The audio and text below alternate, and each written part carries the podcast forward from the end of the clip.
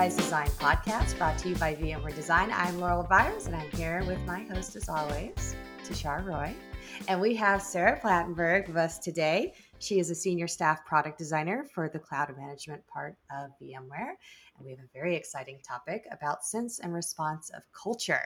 So, welcome, Sarah. Tell the listeners a little bit about yourself. Hi, thank you. Thank you, Laurel and Tushar. It's really great to be here. I'm very excited for this topic. Um, I am a designer. I've been designing for about 20, all coming up on 25 years.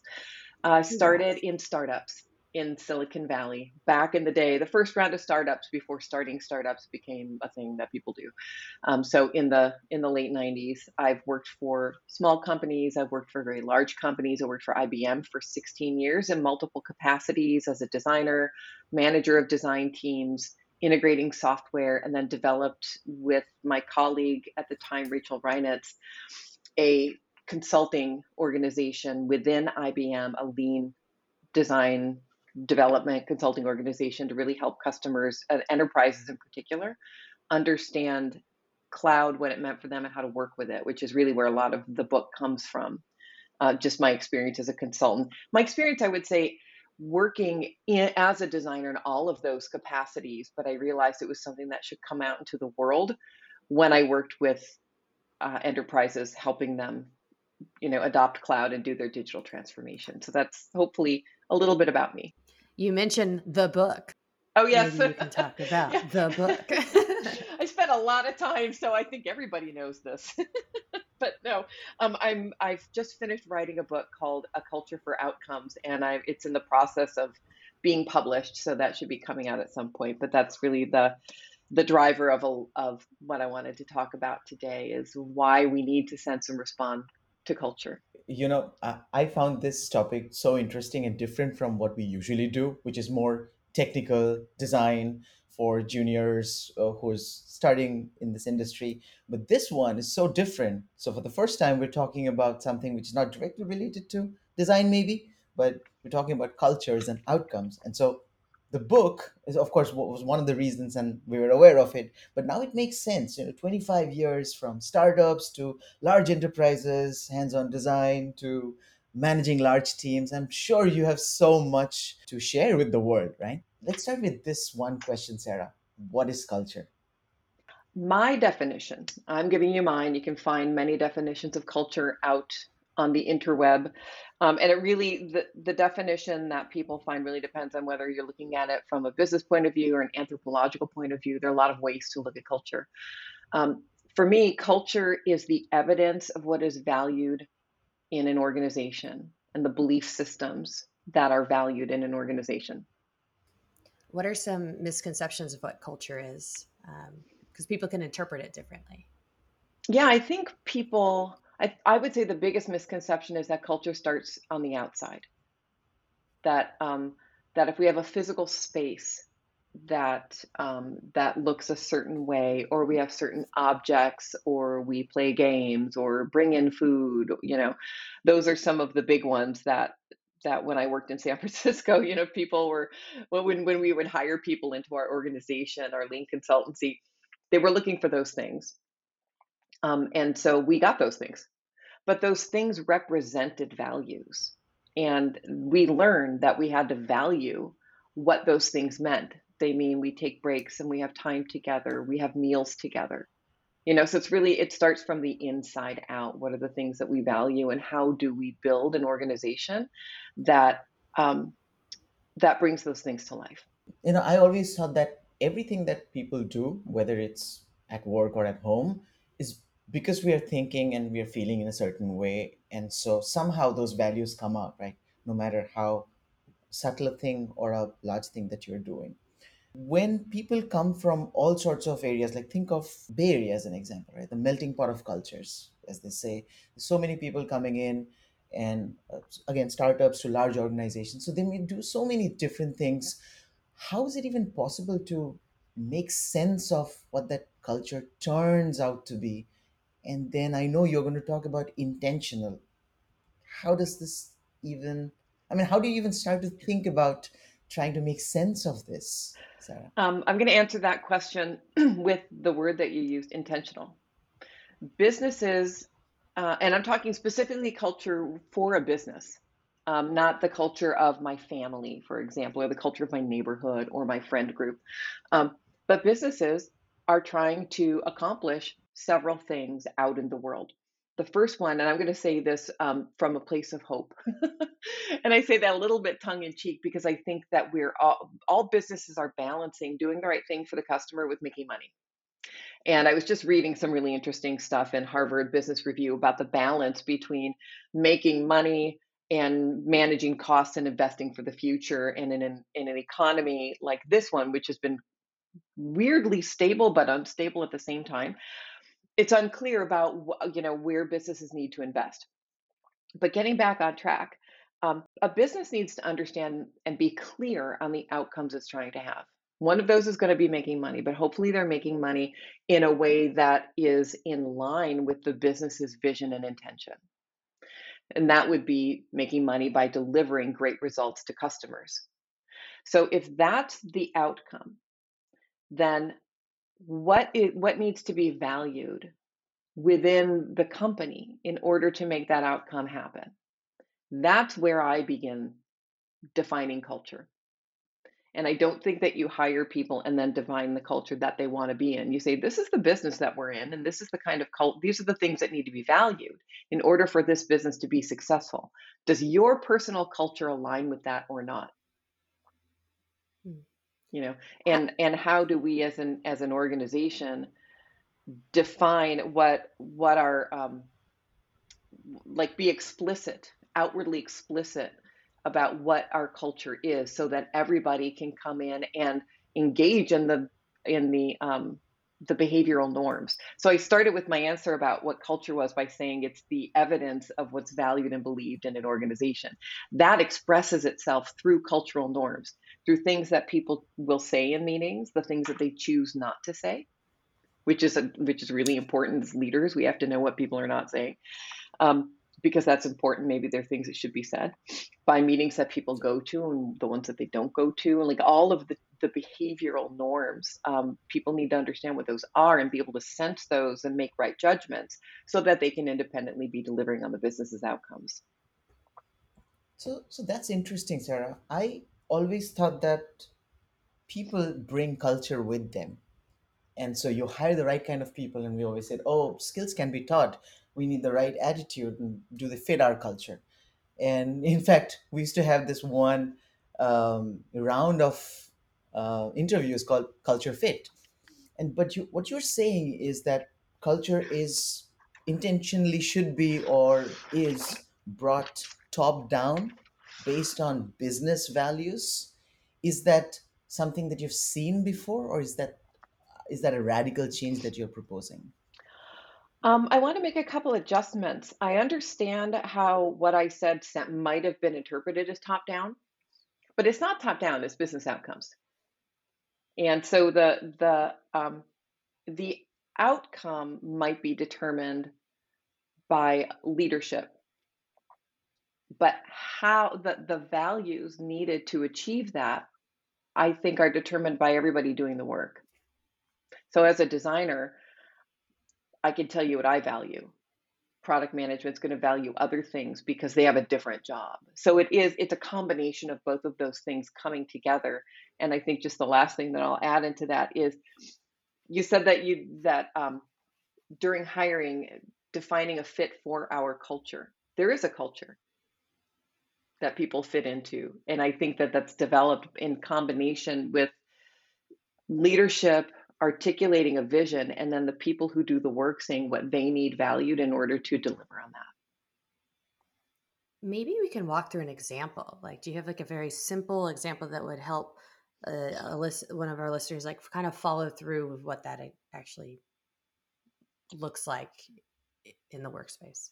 Yeah. Yeah. I'll give the example a very practical one enterprises shifting from waterfall to agile and that comes with many many changes which i won't i won't go into all of the details i'm going to talk at a very high level here um, in a waterfall organization, and I'm guessing that many of our listeners have not worked in one. so I am going to take um, maybe 20, 30 seconds to describe that. When I started my career in in a very large company, 380,000 people company, um, they were waterfall, and any small, and this is back in you know 2003, 2004 a small error rippled through a large organization like that and something small could end up costing a lot of money by the time a product went out the door because of how large the processes were and how big the teams were. Um, so what was valued was making sure we had crossed every t and dotted every i and had gone through specifications in detail from every possible angle so as a designer i would write i would spend six or eight months writing 200 page specifications for everything that we could possibly imagine. And they would be reviewed by architects and developers, et cetera, go on and on. I could go on and on. And then the same thing happened with the wireframes. And then it happened with the high fidelity designs. So a very laborious process because we valued correctness and we valued um, getting through the process without having to repeat anything. We didn't value necessarily uh, the experience on the that, that the customer had as much as we valued keeping our costs down and making sure that we were all working from singing from the same hymnal, so to speak. Um, and what I the the work that I did and all of those we call them formally inspections. Those were done at every level with architecture, with development. That's why it took a year or more to get a product out the door. In agile, we value the experience of the user first and foremost. We've actually, I would say, first and foremost, we value delivering value. And we that shifted the way that people work so that we could change directions quickly. So now we value speed. We value accuracy as well, but we're ready to make a change quickly when we're not right. So we want to get out the door quickly. All of those principles about about agile development are the opposite of what they used to be. So we have to value different things to get those outcomes. And from that, we had to develop a different culture. And so that's a lot of the work that I did within the enterprise consulting organization was teaching leadership to value something different, to let go of what they used to value and what to replace it with. Because you're not, you're you're replacing the previous culture with a completely new culture that values different things. And it's not until those values are embodied and people understand what that means that they can actually sustain that culture. Did, does that make sense? Was that a, a good enough example? Oh, yeah.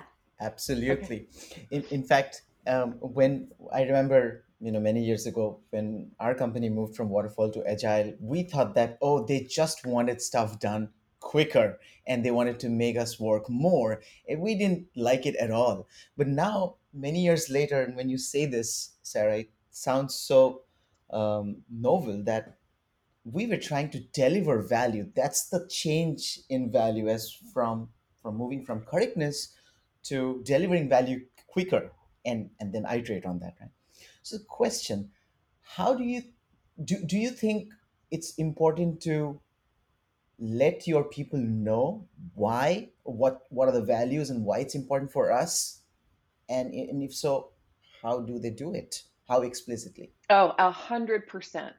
In fact that's why i wrote a book was I don't think people are aware that everything they do and don't do communicates value and people struggle when they're when they work in an organization that is not aligned with their deepest most important values. In fact, I just had a meeting this morning with somebody where I said, I cannot work against my conscience. And they were surprised to hear that the issue we were discussing actually tapped into my conscience. And like, wow, I don't, why is this an issue of conscience with you? And I explained it and they were like, oh, okay, I understand. Um, but so we want to be really explicit about culture so that people can align themselves. And very often, I mean, I don't know anybody who ever, I've never seen anybody value something that I thought was, you know, weird or bad or harmful. But harmful things happen when we're not explicit about culture because people are guessing. Um, yeah. So, yeah. I was going to say, and so often, like, especially when you're new in your career, you don't know what you value yet because you haven't experienced it. Even me, I'm like 10 years in, and I feel like I'm still learning because I've only been with a handful of companies. So I've only experienced what the culture is in those companies and, of course, my own values, which I'm just starting to be able to define as a human being, right? yeah. There's a book called Faster, Farther, and Far Less Drama and it's written by Janice Fraser and Jason Fraser. And um, uh, Jason Fraser actually works at Pivotal, so you might want to interview him about his book. And and his uh, his wife Janice used to work at Pivotal. They're powerhouses. They're amazing. But anyway, I bring them up because in their book they said something that I thought was just like one of those aha moments we all know but nobody said. Mm-hmm. Um, they talked about work life balance, and the book says for you, it's not work life balance, it's your life. It's your life. And um and like I circled it and put a bunch of exclamation marks around it. I'm 52. How did I not see that? That that was such a source of internal um, cognitive dissonance that I felt I had to and, and, this was all kind of unconscious, but when I read that my book and their book like had this synergistic moment and um, that I have very strong values just as a person from based on my own life. I have very strong values. And so I work in places where I can be who I am truly.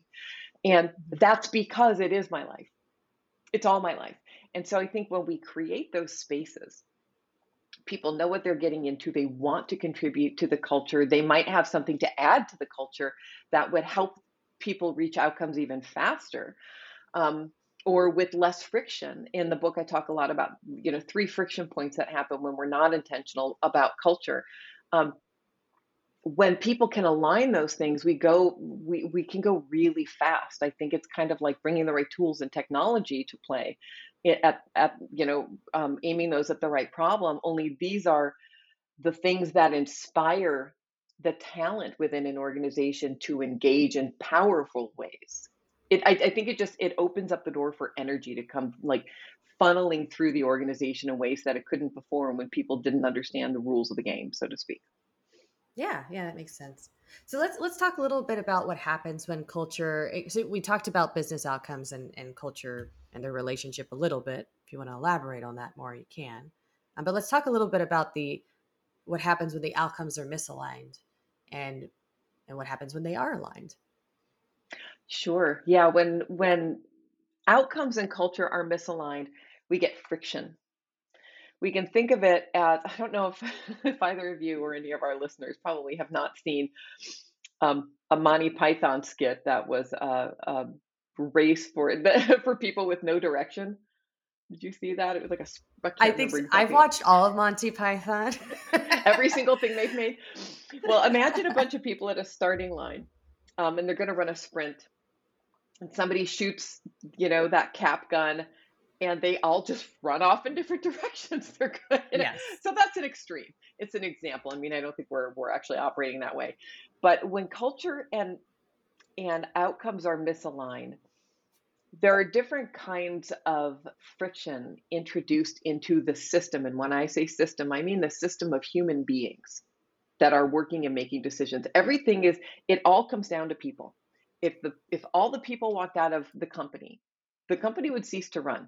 At a certain point, it would stop running. Now, Chat GPT might change that, but um, if the technology all went away, people would build it again. You know, so the, really the creative energy comes out of people. Um, and so when people are misaligned, they're they're you can think of it as like their talent is sort of leaking out. Energy is leaking out of the system. It's being spent on trying to manage friction, whether it's cognitive friction between two people who are trying to get something done and they're not quite speaking the same language, to psychological friction that's happening within a person because they are being asked to do something that they don't agree with or in a way that they don't agree uh, with, or um, or there's cultural friction, which is probably should rename that, but which is where you have two different cultures trying to achieve an outcome and they're they're pushing against each other or causing friction within the system specifically. And when that happens, just productivity slows down. the outcomes aren't achieved very well. Energy is leaking out of the system. And sometimes um, I think companies or organiz- I'll say organizations because I think culture is really an organizational thing, can waste a lot of money and talent and energy. Um, and they don't realize how much is is leaking out of their system or being spent on managing friction and so you you can think of it. I think my last metaphor is just like walking away from a table with a bunch of money on it. Like you wouldn't do that. you know, you really want to get the most out of the talent. I can imagine being very difficult though, because there's so many factors, right? And there's not there's broader organizational cultural stuff, but then there's like these micro versions of it too. So it can be, you know, whether it's two people in the same team having a different definition of what they value, or a design team versus like I don't know an engineering team or even scaling up an org versus another org or a, an acquisition happens and now this new culture from that acquisition came in it just seems like almost overwhelming to even try to see if you can control it in any sense right um yeah yeah yeah there are, I think, well i think what you're saying is there are always boundaries where culture is going to clash there's always going to be um, inefficiencies in the cultural system, so to speak, because there are cult- all the organizations have different cultures. Even within organizations, you can have different cultures. Um, my organization that I work in right now has different cultures that are that are based on geography, like where people mm-hmm. live, and then the culture of a design team and then the culture of the people running the different product areas within the within you know the organizations that they work in because many of them came from acquisitions so your point is correct and i think the what we want to do is um, that that's why i like to define culture based on outcomes mm-hmm. because everybody should be working towards something that transcends who they are and and and they're there for a reason and I think, you know, that's why it's important to be explicit about it because if, if, as a human being you can't get on board with the culture, then you're probably not work you're not the right fit. Or that culture isn't the right fit for where you want to go.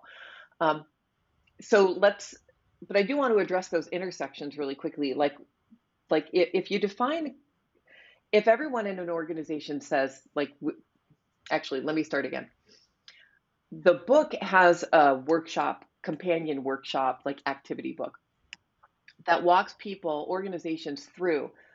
Like if you've never actually intentionally defined your culture and it's time to do that now so you can get a sense of it like what should it be you can go through that workbook and do that work and you will always see like oh, okay well now design bumps up against product management here because their culture is different that will happen because they value different things they value different things because they do a different job so we cannot ever optimize culture perfectly. We that's that's why the touch point and the goal is the outcome, not the culture. And so there will be a place with the adjacent teams where we can talk about that transcendent outcome. We're all trying to bring value to the customer as a very generic example. So when I say, you know, I run a retro every week, I can't live without my retros because I don't know where I am without my retros. Um, and I don't know where the team is. That's how I ran my organization in IBM. We retroed every week. Um, people here don't want to retro every week. Okay, but you know, at some point we have to make sure that we're delivering value for the customer. So how are we going to do that? What's that culture that we're going to create where you get what you need and I get what I need, and we can all make sure that we're reaching towards that transcendent outcome. So this book is. Uh targeted to organizations or leaders to uh, review and better articulate their culture. Is, is that what it is? I wrote it so that anyone at any level can start acting. I remember when I joined my first company, it was almost like it was beggars don't, you know, can't be choosers, right? So we would pick up the company which was the biggest brand who gives me a job and I would jump into it, and only to realize with time that hey, it's probably not matching up to my values, and that too, even the fact that their call values came with time. I don't remember in 20s if I knew what really values meant, right? So looking back, I can look at all those eight, 10 companies and say, okay, that matched and that didn't.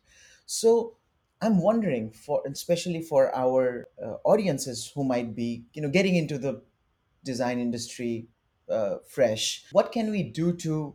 And I know there are these um, new uh, tools where you can go find your values. What are your personal values? And then companies also probably add it to their JDs and all that.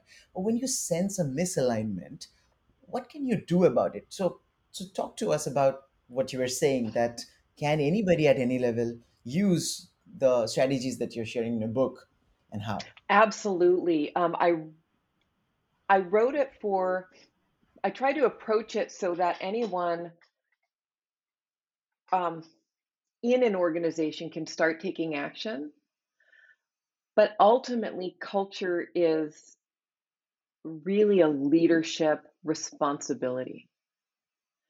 But because leaders are leaders of their organizations, they don't feel the same culture as the team. So it's incumbent upon the team to let the leadership know that there's something wrong with the culture, and that's tricky, especially if you don't have a great culture. um, so, But I think I love your question because I wished that I would have had something like this when I was in my 20s. I I just man just to be able to to to put shape and words to those things that i felt deep inside when i felt conflict and i thought oh well it must be me. I just am an imposter or whatever. I gave myself a lot of labels. But you know to answer your question the first thing that i would ask people to do or that i would suggest people do if they're starting to feel in conflict um, is to ask themselves what makes them jump out of bed in the morning and dive into something? Like, when do you wake up waiting to engage? And just write it all down, free form, however you need to. And then do the same with what makes you pull the covers over your head.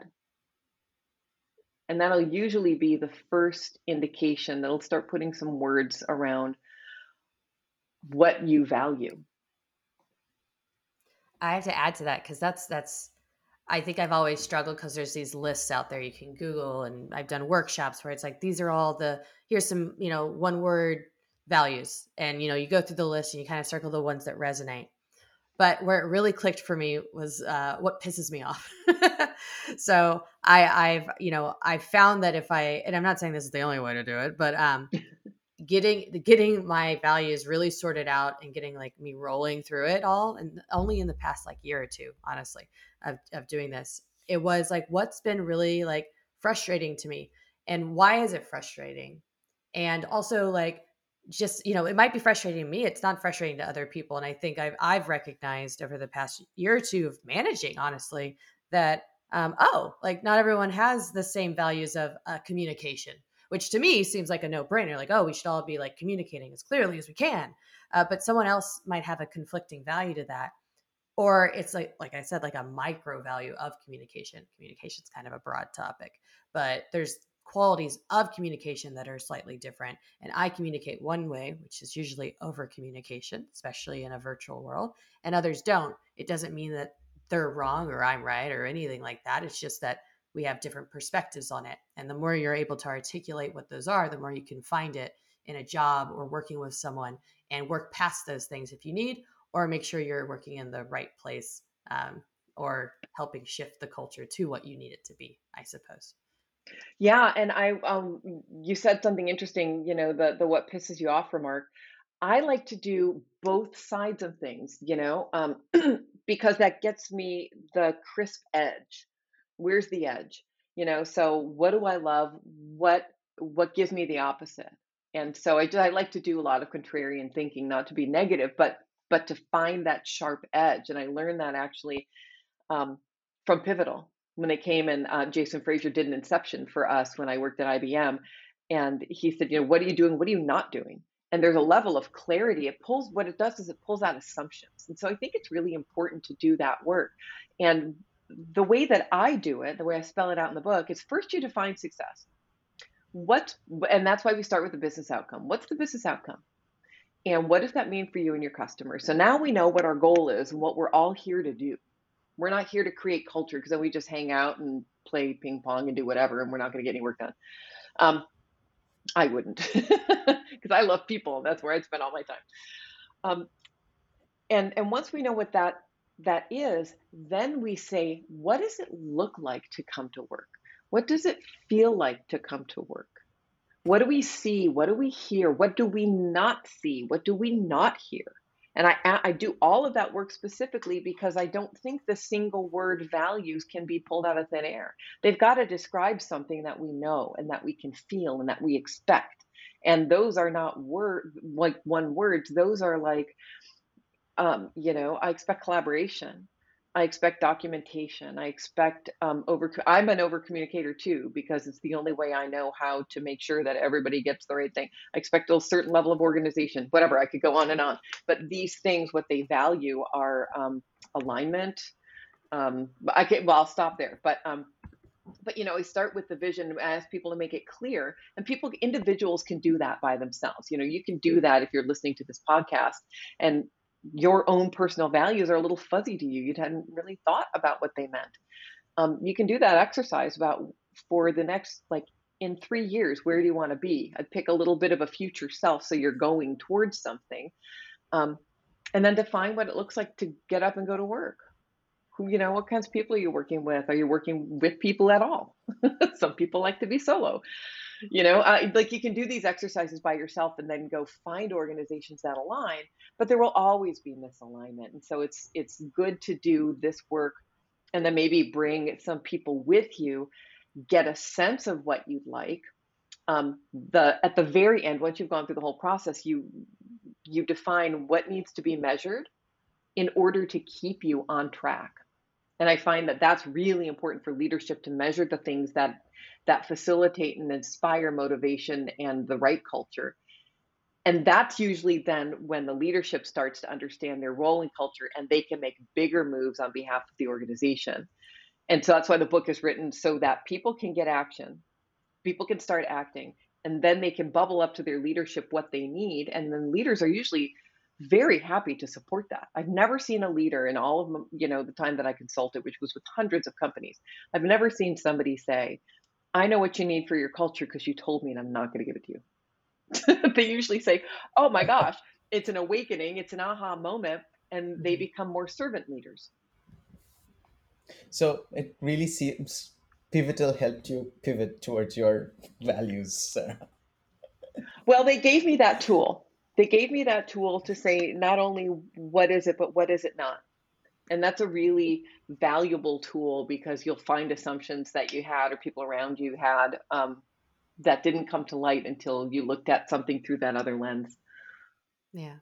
Let's talk about this in we've obviously done a lot of general culture stuff within an organization within ourselves. Let's talk about this in terms of uh, being a designer or in the ux field and and how this uh, what are the implications of of that um, of these kinds of things when you're a designer how should one think about it maybe more maybe a little differently? Oh and especially in a large organization like a yeah. Enterprise. an enterprise. yeah oh. Um, i'm excited to address this and i'm nervous to address it. I don't want to put anyone off but i am going to say it, design is in a challenging role and has been always throughout my career. And again, 25 years, small startups, ginormous enterprises, and now what I call kind of the middle ground, 30,000 people feels like, you know, smallish to me because of my experience. Design is in such a unique role because it is at the intersection of multiple cultures. And the only way out of that, and I don't know that people need a way out of that, by the way. I think I think it can be an extremely influential role if you know how to how to work in at that intersection. Um, but if you need to get out of that, then you know helping an organization form a multidiscipline process can be very helpful. Um, but let's just take that off the table because I think it's rare. Um, culture is important for designers in enterprises because I think because they're at that intersection, they cannot expect people to work within their culture. And yet you cannot sacrifice the design culture, the culture for a healthy, productive design organization in order to work with another culture. So you have to have a foot in both worlds. Sounds impossible, perhaps. I think it sounds exciting because as people who understand how other people think and work and then design products for those people as a living, we ought to be able to do that.